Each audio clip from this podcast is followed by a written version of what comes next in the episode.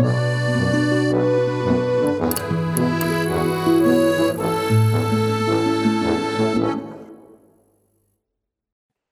benvenuti a tutti coloro che ci ascoltano. Con il favore della pioggia inauguriamo l'ennesimo special del Salotto Monogatari. Questa volta sarà incentrato sulla trilogia del suicidio artistico di Takeshi Kitano e soprattutto sull'uso dell'arte che il regista ne fa all'interno di questa incredibilmente sottovalutata trilogia. Il rapporto con l'arte, soprattutto con quello che Kitano definisce suicidio artistico, è un rapporto che parte da molto lontano, quasi dal 1994 data che precede di due anni, o forse di un anno, non ricordo bene, comunque data che sicuramente precede quello che fu il terribile incidente che poi deturpò per certi versi il viso di Kitano e lo fece rinascere. Dico 1994 perché coincide in modo preciso con l'uscita al cinema di Getting Any. Getting Any è un altro di quei film incredibilmente sottovalutati, poiché è un film volutamente brutto, è un film che per certi versi si colloca in, in, un universo preciso, geograficamente proprio, all'interno della filmografia di Takeshi Kitano e paradossalmente comincia a mettere le basi per quella che sarà la trilogia del suicidio artistico. Perché? Perché il 93 è appunto l'anno, come è giusto che sia, come è logico che sia, che precede il 1994, ma il 1993 esce Sonatine. Sonatine è il film che sancisce Uh, il successo a livello planetario per certi versi di Takeshi Kitano, poiché è stato acca- accademicamente, accademicamente ipervalutato, è andato a Cannes nella sezione Uncertain Regard e ha avuto modo di influire anche sul cinema hollywoodiano. Takeshi Kitano, essendo, una particola- uh, essendo mh, avendo un carattere molto particolare, nel 1994 decide di suicidarsi appunto per la prima volta artisticamente girando Getting Any. Getting Any è un'atroce critica al sistema televisivo, è uh, diciamo una cozzaglia eterogenea di gag, proprio come Glory to the Filmmaker, forse la seconda parte di Glory to the Filmmaker, ed è volutamente brutto. Quando a Kitano parlano di questo film Getting Any, per certi versi lui uh, tende a non parlarne in modo, in modo positivo, tende a parlarne in modo sprezzante, ma non si capisce perché. Boh, forse come dice il mercante d'arte in Achille la tartaruga, è più grande il mistero, più grande l'artista, non si sa. Però fatto sta che Getting Any è il primo tentativo di suicidio artistico, primo di tentativo di suicidio artistico che avviene perché la critica comincia ad apprezzare Kitano, cosa che Kitano odia. Kitano odia essere apprezzato dalla critica e quindi decide di rispondere agli studiosi, decide di rispondere all'accademia, decide di rispondere alla, alla fama mondiale con Getting Any. Non ci riesce, visto che poi l'anno successivo accade. E per certi versi questi due anni, quindi 94 e 95, sono molto importanti all'interno della filmografia di, di Kitano. Nel 95 non accade nulla di particolare a livello filmico, ma accade un terribile incidente che per certi versi eh, rinasce far rinascere Kitano, diciamo, parlare di fase 2 in questo particolare momento storico forse non è il caso, però fa, fa, sì, che, però fa sì che Kitano rinasce e con lui rinasce un certa, una certa idea di cinema, poiché nel 95, quando avviene quel terribile incidente in moto che lo deturpa e lo costringe a quasi un anno di terapia, di riabilitazione e quant'altro, Kitano si dedica all'arte e si dedica alla pittura. Il discorso su cui andremo a incentrare eh, lo special di oggi, ovvero il rapporto dell'arte che Kitano ha con questa trilogia del suicidio artistico, parte proprio da questo incidente. Perché? Perché Takeshi Kitano è un regista particolare, nel senso che per certi versi incarna proprio l'idea di cinema. Poi che, perché? Perché il cinema è per certi versi, anzi, è sicuramente il primo momento in cui l'uomo si rilegge, si rivede. Si rivede in, non in un'immagine statica, ma in un'immagine in movimento, per come in uno specchio. Sicura... E... Sì, esatto. Infatti lo specchio so... al cinema ha, ha una, un, un, significato particolare perché in qualche maniera il cinema è il nostro specchio. C'è sempre stata questa il ripetersi di questa figura un po' durante il Novecento. Esattamente. E Takeshi Kitano è per certi versi l'emblema del rileggersi, visto che per la ma- grandissima per la stragrande maggioranza delle volte è sia il regista sia l'attore dei suoi film. cinema un rapporto... Se non, sbaglio, se non sbaglio, lui, è... tu prima hai citato Getting Any, che è, una... che è un film strano, ok? E che ha, che ha, credo, qualche rapporto soprattutto con Glory to the Filmmaker di, di questa trilogia. Tutto, sì. Esatto. E, um, Getting Any, che, che, è una critica al sistema televisivo, e lo stesso Kitano è in Giappone, era o è ancora una star televisiva. No, lo è ancora. Sì, esatto, eh, Anzi, credo che sia, mi azzarderei a dire, perché una volta parlando con una studentessa giapponese mi ha detto proprio questo, eh, credo che sia molto più conosciuto come star televisiva da loro che come regista. Sì, come in Giappone sì, assolutamente. Ecco. Sì, in Giappone sì, assolutamente, vero. Qui, Verissimo. una critica Tanto è vero che l'Office Kitano... Sì. Tanto è vero che l'Office Kitano, questo è un piccolissimo, una piccolissima digressione di gossip. L'Office Kitano ha chiuso perché la maggior parte degli introiti venivano appunto dalle, dai suoi lavori televisivi e non dai suoi lavori cinematografici. Quindi questo è uno dei tanti motivi che ha portato l'Office Kitano a chiudere. Ah, vedi? Dicevo Comunque, che Kitano... la... no, no, vai, vai, vai. Dicevo che Kitano comunque ha un rapporto col cinema abbastanza particolare, ma un rapporto anche con l'arte poiché il, il, suo cinema e la sua arte sono molto corporali, molto legati con, l'auto, con l'autodistruzione. E non è un caso che nella trilogia del suicidio artistico, quindi in Takeshi, to the Filmmaker, ma soprattutto in Achille e la tartaruga, l'idea dell'arte sia quasi sempre legata all'idea di una morte corporale o a un'autodistruzione, a una deturpazione corporale, corporale, perché per certi versi il suo rapporto con l'arte nasce proprio in quella camera d'ospedale, in quel letto d'ospedale, quando lui stava affrontando un percorso di riabilitazione dopo un incidente che lo ha deturpato e forse ha fatto sì che il suo viso fosse più riconoscibile, addirittura alcune, alcune critiche italiane, tra il quale Irene Bignardi, se non sbaglio, sulle pagine delle, di Repubblica, ma anche Alberto Pezzotta sulle pagine di Film Critica, paragonò il volto di Takeshi Kitano, il suo modo di fumare, i, i suoi tic ad Humphrey Bogart addirittura. Tanto è vero che lo stesso Kitano ne parla mm. in Takeshis. E, ehm, vorrei dire una cosa, eh, attaccandomi al discorso che hai fatto tu. Eh, in realtà eh, una, una, delle prime cose che si notano nella trilogia del suicidio artistico è proprio ehm, l'ossessione autorappresentativa di Kitano.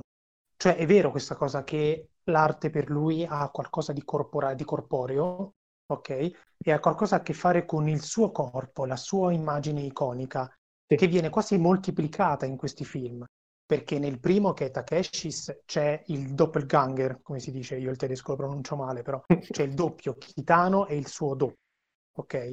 Il suo doppio sfigato, il, il Beat Takeshi. per certi versi il Beat Takeshi e il Takeshi Kitano. Esatto. Invece in Glory to the Filmmaker c'è lui e il pupazzo, ma poi io direi anche c'è la sua immagine in ogni segmento del film fittizio che cambia e rimane sempre, sempre identica a se stessa in Achille la tartaruga, eh, che, che, è un film molto più lineare, ci sono i, le tre fasi della vita del, del protagonista. E, mh, lì, semmai, io direi che il rapporto con la morte e, e con, con, il suicidio è rappresentato da tutti i personaggi intorno, perché praticamente esatto. tutti muoiono suicidandosi. Non si sa come muore la figlia, però insomma, eh, gli altri sicuramente si, si suicidano. E, e in, in, quel caso è interessante perché invece in Glory to the Filmmaker la morte è quella totale, perché c'è la distruzione del mondo alla fine, praticamente arriva sì. un meteorite, no? Ehm, in Takeshi sì. che è il film più, più è il film più particolare, ok, dei tre secondo me. Su otto e mezzo eh, per certi versi. Eh sì, esatto, esatto. E, ehm, è, è meno presente magari il rapporto con la morte, eh, però, però, neanche tanto, no? adesso che ci rifletto, in effetti ci sono, ci sono varie, eh, varie, scene che possono esemplificare questa cosa. Però lì c'è una riflessione che riguarda più lui come persona, ok? Lui come icona, mentre in Glory to the Filmmaker è lui come autore, come regista. Achille la tartaruga è proprio invece il, l'io artistico di Kitano.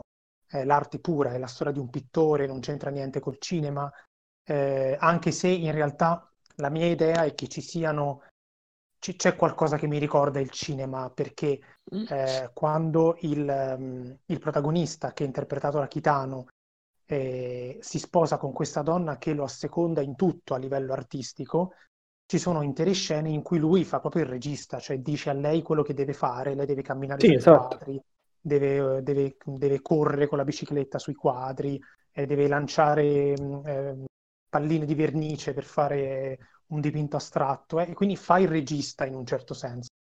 E, ehm, e poi c'è anche tutta la parte in cui fondamentalmente eh, come adesso cito Pasolini, abbiamo fatto lo special su Pasolini di recente, eh, che l'idea del, dell'arte di Chitano è un po' quella che aveva della poesia dell'arte Pasolini, cioè gettare il proprio corpo nella lotta. È un'idea proprio totalmente corporea, concreta, in cui lui si butta come persona fisica all'interno dei film, all'interno della sua produzione. In Achille la tartaruga mi viene in mente tutto il pezzo in cui il gallerista gli dice adesso voi dovete vivere la, la morte attraverso l'arte e quindi loro si fanno picchiare o lui si fa affogare, cioè fa qualcosa di fisico molto forte. Addirittura, o addirittura usa il corpo della figlia ormai morta addirittura come tela per, esatto, per dipingere con sì, rossetto. Sì. sì. Quindi e, il discorso e, che fai tu in fa... Titano rientra perfettamente. E mi fa anche eh, specie il fatto che eh, ho citato prima il verso di Pasolini gettare il proprio corpo nella lotta, eh, che in qualche maniera questa idea di arte corporea eh, si eh, corra in parallelo con un'idea eh, anti-artistica dell'arte, o meglio direi antisacrale. Cioè, da questa trilogia è chiaro non solo che Chitano, e in questo senso la trilogia è ascendente, cioè parte da parlare di lui a parlare dell'arte in generale. Ok, nel corso dei film c'è questa eh, generalizzazione, ehm, all'interno di, di, que- di, questi film non solo lui sta in qualche maniera parodizzando il suo stesso cinema e la sua stessa figura iconica, ma lui arriva anche a desacralizzare l'idea stessa di arte.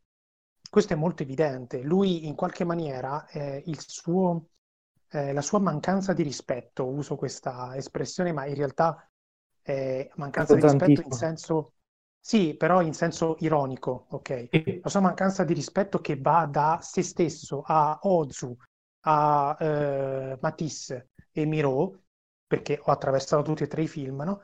Eh, in realtà eh, è un modo per dire svegliatevi, non sono queste le cose importanti. Cioè Kitano è uno di quegli artisti che arrivato a un certo grado di maturità perde completamente fiducia nell'arte è una cosa che non avviene così di frequente, ma in alcuni artisti è avvenuta.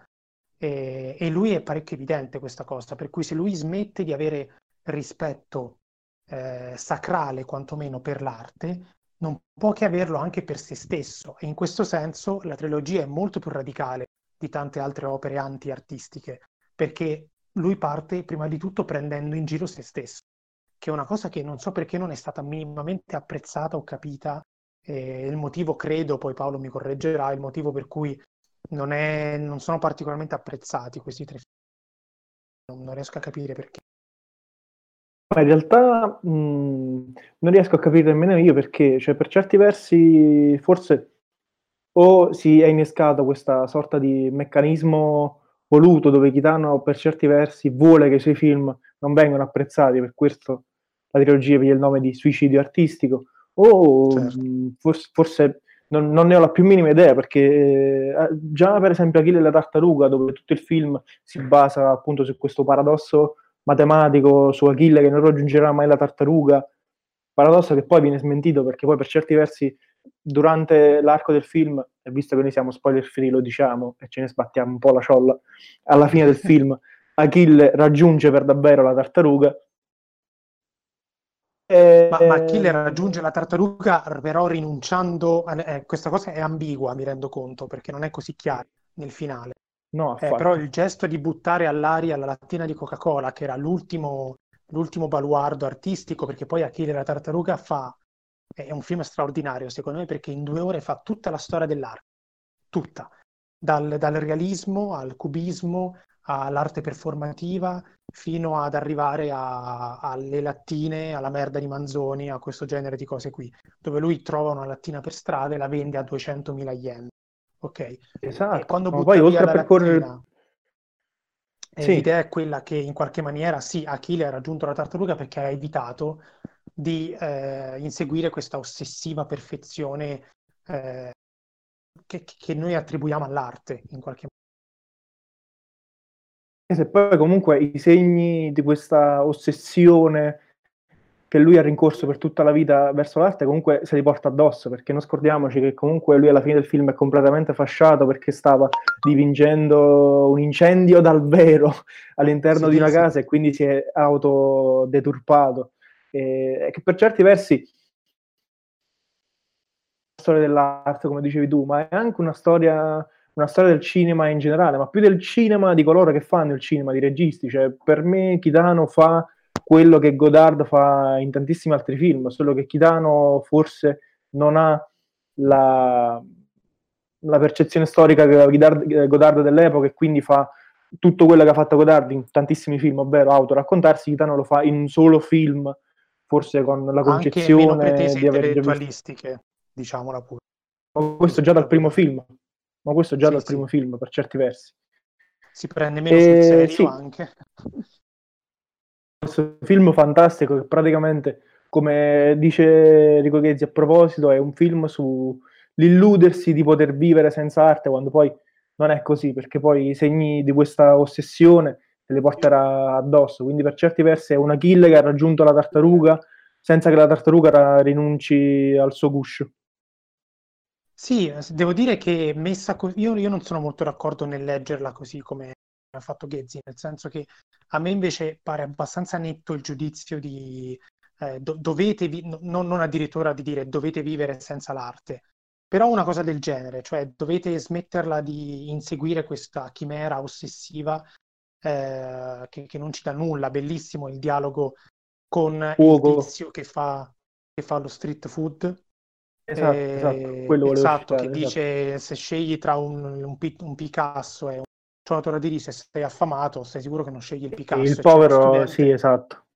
È lo studente che dice no, no, no, io scelgo Picasso perché è un altro di quelli che è ossessionato Lusso, da questa idea sacrale dell'arte. Sì, esatto. in un esatto. certo senso è, mi viene da ridere perché mi ricordo cioè, la parte di Achille la tartaruga ambientata dentro l'Accademia. Mi ricorda un po' le mie conoscenze dell'Accademia di Belle Arti, non dico di quale città perché se spoilerò tutto, eh, privacy, no, è privacy, eh, però che in effetti vivono in questa specie di bolla in cui l'arte è veramente la cosa più importante in assoluto. Arrivano addirittura nel film a mutilarsi, quasi ad ammazzarsi per un qualcosa che in realtà non ha tutta questa importanza, cioè Kitano ridimensiona parecchio le aspettative della, la ridimensione in un, modo, in un modo intelligentissimo perché come dicevi tu fa ironia su se stesso appunto e sul suo, sulla sua concezione di arte che è molto corporale. Quindi all'interno di questo meccanismo in cui lui utilizza il suo modo di fare arte quindi estremamente corporale ed estremamente agonista per certi versi in cui come dicevi tu gli artisti si buttano nella lotta con l'arte, utilizza il suo modo per autodisprezzarsi, quindi è un meccanismo, meccanismo fantastico. Forse è questo il paradosso di Achille e la tartaruga, cioè forse in questo meccanismo si crea il paradosso. Però sai, il punto è che eh, la bellezza di questo film sta nei rapporti che ha con gli altri due della trilogia. Eh, cioè, se tu il film lo prendi singolarmente, è una critica radicale alle nozioni sacrali di arte, anche alle teorie normative, perché il gallerista che ogni volta che loro gli portano un quadro dice come dovrebbe essere il quadro e non si limita a dire quello che è il quadro. Quindi deve elaborare una teoria e loro devono rispettare quella teoria, quel concetto. Eh, sono de- delle sequenze molto intelligenti quelle. E, e quindi però sarebbe solo questo, tra virgolette, tra mille virgolette.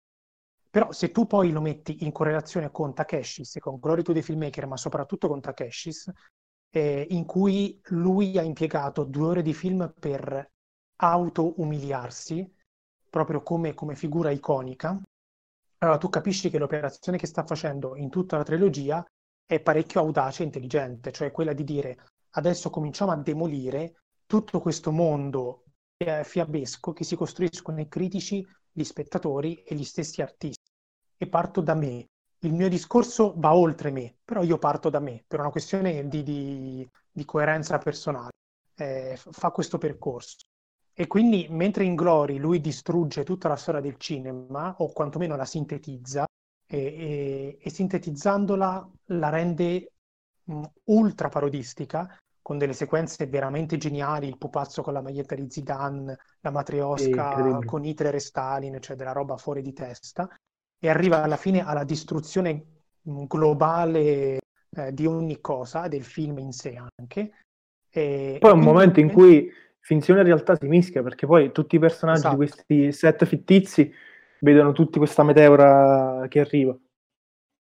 Esatto, sì, sì, sì. Sì, è, um, chiaramente il primo, il primo modo per, fa- per autoparodizzarsi è sempre quello di eliminare la distinzione tra realtà e finzione. Anche in Takeshi c'è questo, anzi, anzi addirittura c'è il personaggio di Beat Takeshi, mettiamola così, che incontra il regista Kitano eh, imbarazzato e loro sono identici, hanno solo i capelli di colore diverso, nessuno sembra notarlo, che è anche una cosa bizzarra.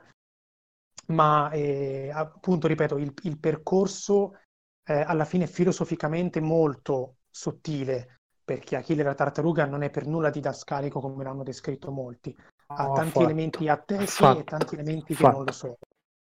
Eh, per cui questo percorso che arriva a queste vette alte, eh, in realtà eh, ha delle tappe molto chiare di autodistruzione che sono veramente apprezzabili. Cioè, quale regista che dal nulla da essere un cabarettista, perché questo era Kitano, si mette a fare il regista di film noir o di film di, Yaku, di Yakuza o Yakuza. E Somigliare diventa... così incredibilmente a Melville senza esserlo. Esatto, senza esserlo. E, e diventa anche un, un, genio del cinema contemporaneo e poi un giorno si sveglia e dice ma sapete che vi dico? Che non avete capito un cazzo. E cioè questo, questo genere di coraggio e di audacia vanno ben oltre qualunque considerazione estetica eh, su, sui film in sé fermo restando che sono film molto belli. Takeshi in particolare ha delle sequenze di, di, di ballo a un certo punto che non c'entrano nulla che sono la parte in assoluto più bella del film, cioè prendi, ci fai un corto a parte e, sì, sì, e vai alla grande.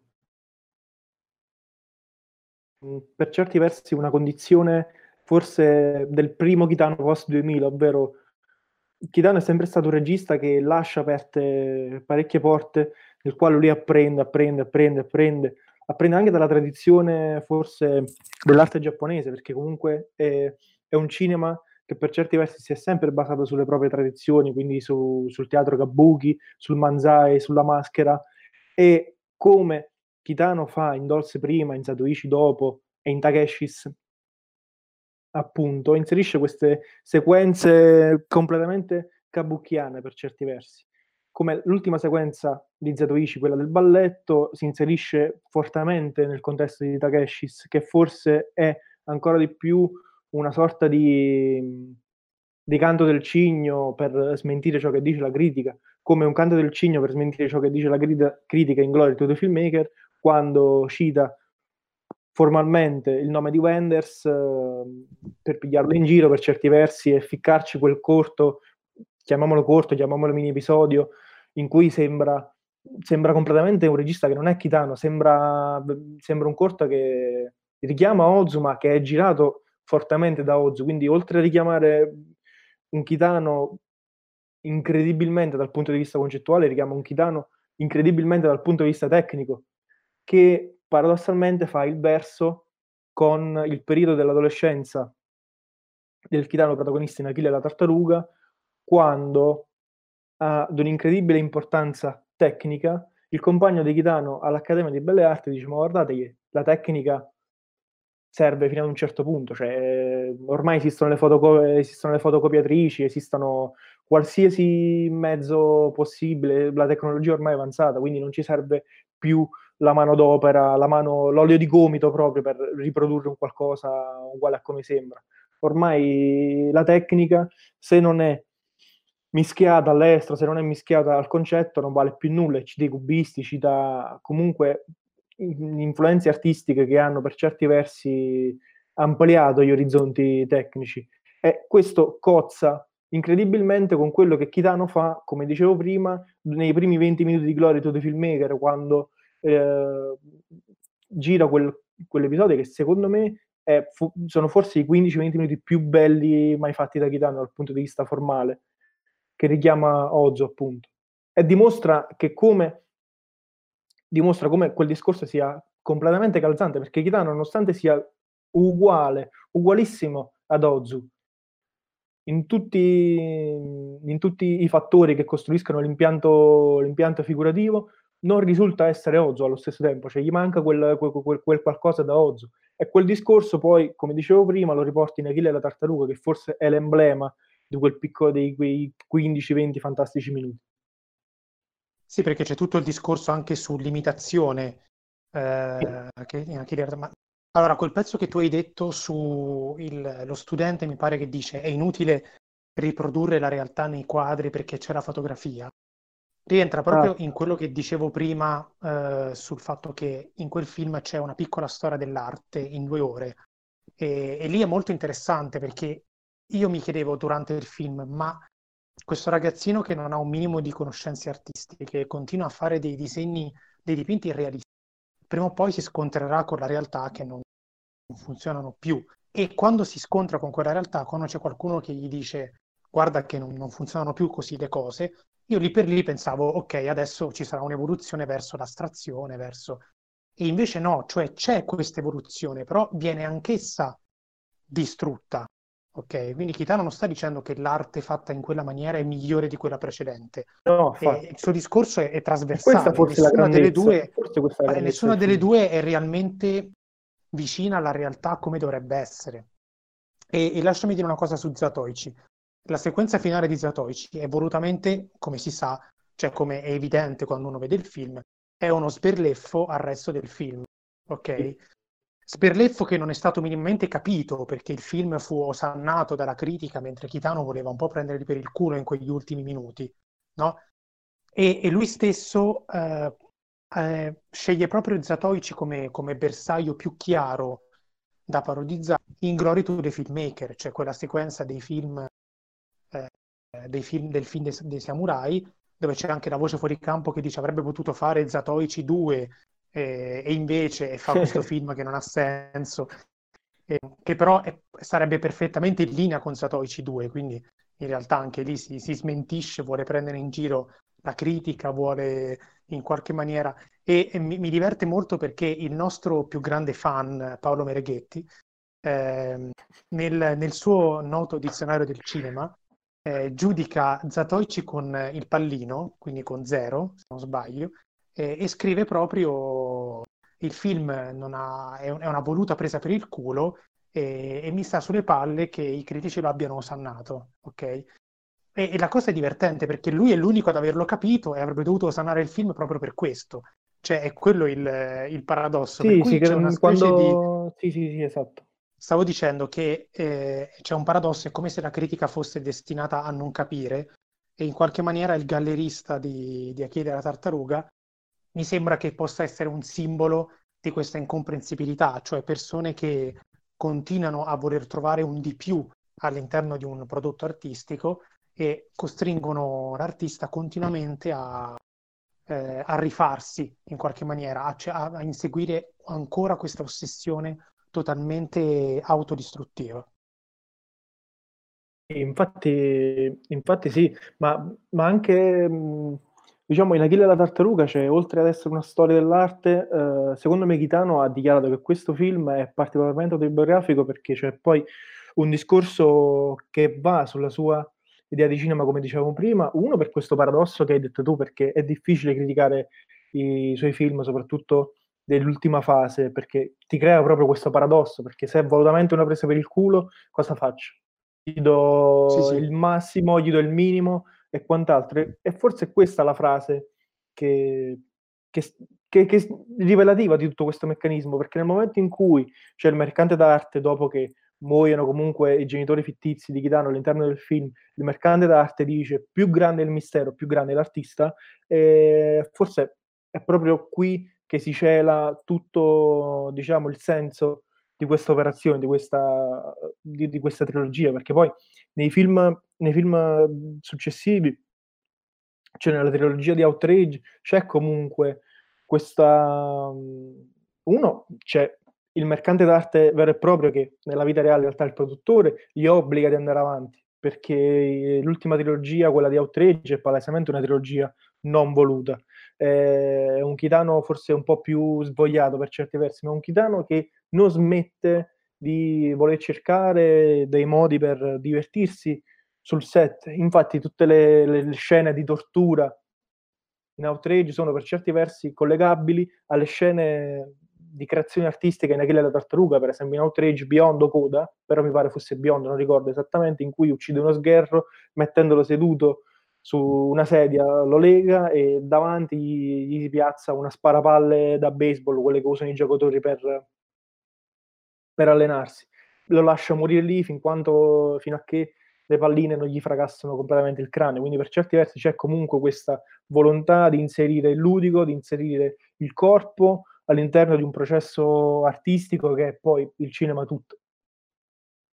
Sì, però eh, io credo che eh, questo paradosso incredibile che ha creato Kitano renda difficile in realtà anche per noi parlare di queste cose, nel senso che eh, ho sempre l'idea um, che leggendo in questa maniera, come hai fatto tu, come sto facendo anche io, la sua filmografia, anche questa idea che la trilogia Outrage, che è un po' un ritorno a un cinema di genere puro, diciamo così, sì, esatto. eh, senza abilità artistiche, che però involontariamente ce le ha, non puoi evitare in qualche maniera di, di fare arte comunque. Eh, però qualunque discorso in qualche maniera si azzera perché ho sempre l'impressione che lui ci abbia voluto dire nella trilogia che dobbiamo smettere di fare letture esageratamente complesse di qualcosa che è solo la ricerca di un'ossessione totalmente inutile. Eh, sì, certo, e quindi certo. poi quando ti metti, no, questo, ma ti metti in difficoltà proprio... perché tu leggi sì. sui film anche la trilogia nella maniera giusta ed è comunque una lettura, capito, eh, più complessa di quello che lui vorrebbe. Cioè, lui vorrebbe che tu prendessi il quadro e dicessi bello e poi lo butti via perché c'è altra roba da fare. Eh, sì, esatto, questa è la esatto. mia idea, però non puoi, non, fa- non puoi farlo se devi leggere questa idea nei suoi film, capito? Cioè si crea questo cortocircuito incredibile.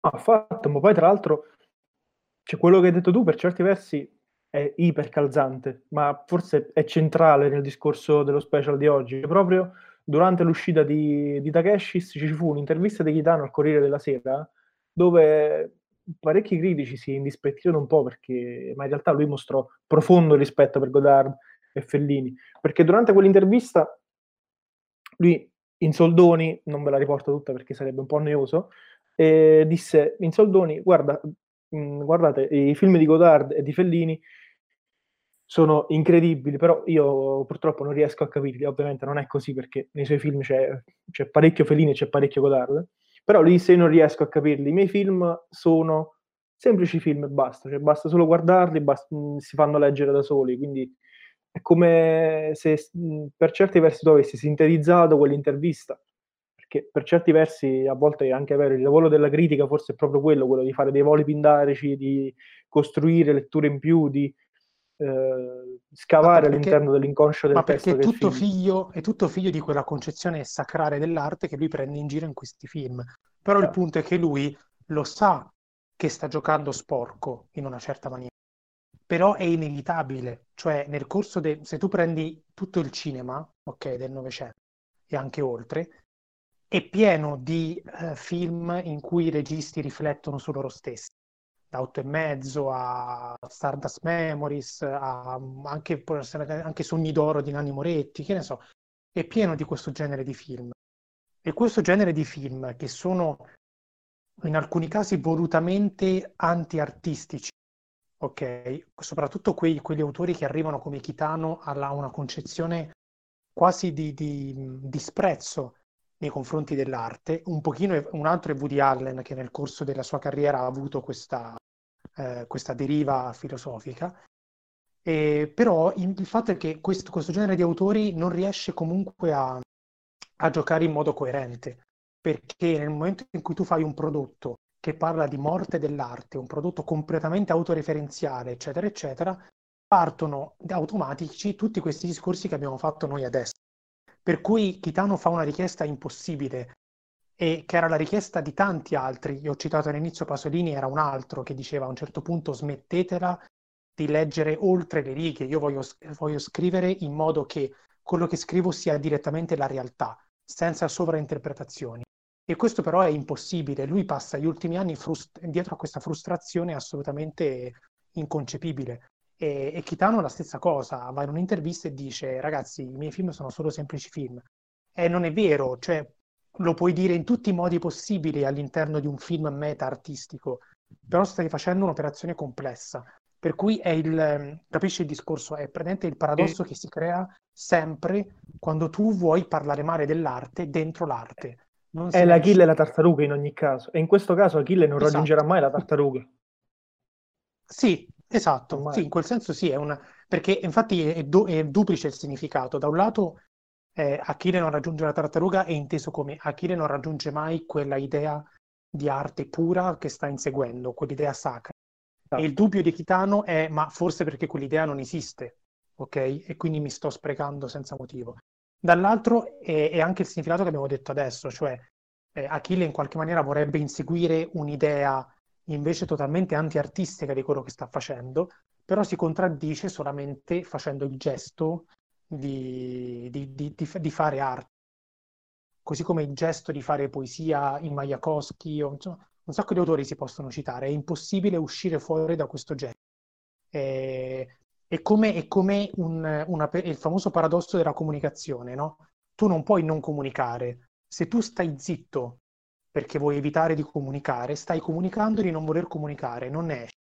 È proprio in questo senso veramente questi film sono la sintesi di che cos'è l'arte e di che cosa, cioè qualunque regista o artista dovrebbe guardarseli e sapere a cosa va incontro quando inizia a fare questo genere di mestiere.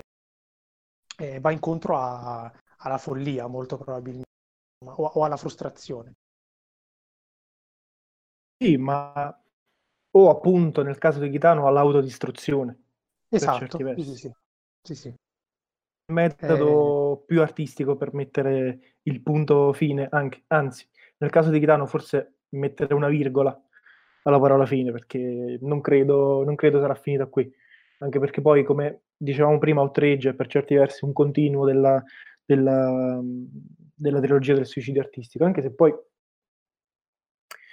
ancora ora fatico a capire perché questo nome, cioè il motivo è chiaro sicuramente, ma della lettura che ne abbiamo, dati, ne abbiamo dato entrambi ai tre film, cioè, la, forse la, la, la, parola trilogia artistica, trilogia del eh, suicidio artistico, scusate, risulta ancora un po' misteriosa, ancora un po' ambigua.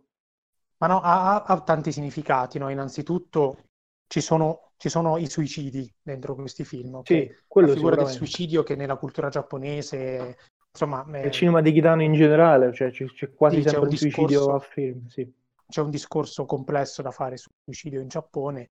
Eh, c'è, io credo che sia la, la, lettura più superficiale, cioè quella che sia un, un giudizio di Kitano sui suoi stessi film, cioè che questi tre film devono essere volutamente odiati. Credo che sia la spiegazione migliore, però è chiaro che non è solo questo, eh, perché lui comunque nei tre film eh, si, potrebbe, guarda, si potrebbe leggerlo in un'altra maniera grammaticale, però certo è una lettura legata alla grammatica italiana e non a quella giapponese. Forse il suicidio artistico è, è inteso proprio come il suicidio dell'arte. In qualche maniera lui uccide l'arte in questi tre film, anche fisicamente. Eh, quadri calpestati, set che esplodono, eh, la sua stessa immagine che viene, che, che in Takeshi è lui l'arte, è lui il prodotto eh, una delle cose belle di quel film è che eh, rispecchia l'idea che io sempre ho avuto, e l'ho detto anche qua varie volte, che il cinema è un'arte performativa, è come se fosse una performance, soprattutto se sei un regista attore. E, e Takeshi si è molto Infatti in Takeshi in ta- sia in Takeshi che in Achille la tartaruga esce per certi versi il lato da Marina Abramovic che nasconde, sì. che nasconde Takeshi Kitano. Sì, sì, che, che, in realtà è tipico di molti registi, cioè soprattutto, ripeto, i registi che si auto-rappresentano. è un grande classico, fa parte anche di certo cinema americano, eh, quindi insomma è una cosa abbastanza diffusa quest'idea che in un certo senso il cinema potrebbe essere considerata un'arte performativa. E, e infatti moltissimi anche artisti performer ah, sono, poi sono poi giunti a fare videoarte, qualcosa quindi di molto vicino a un caso.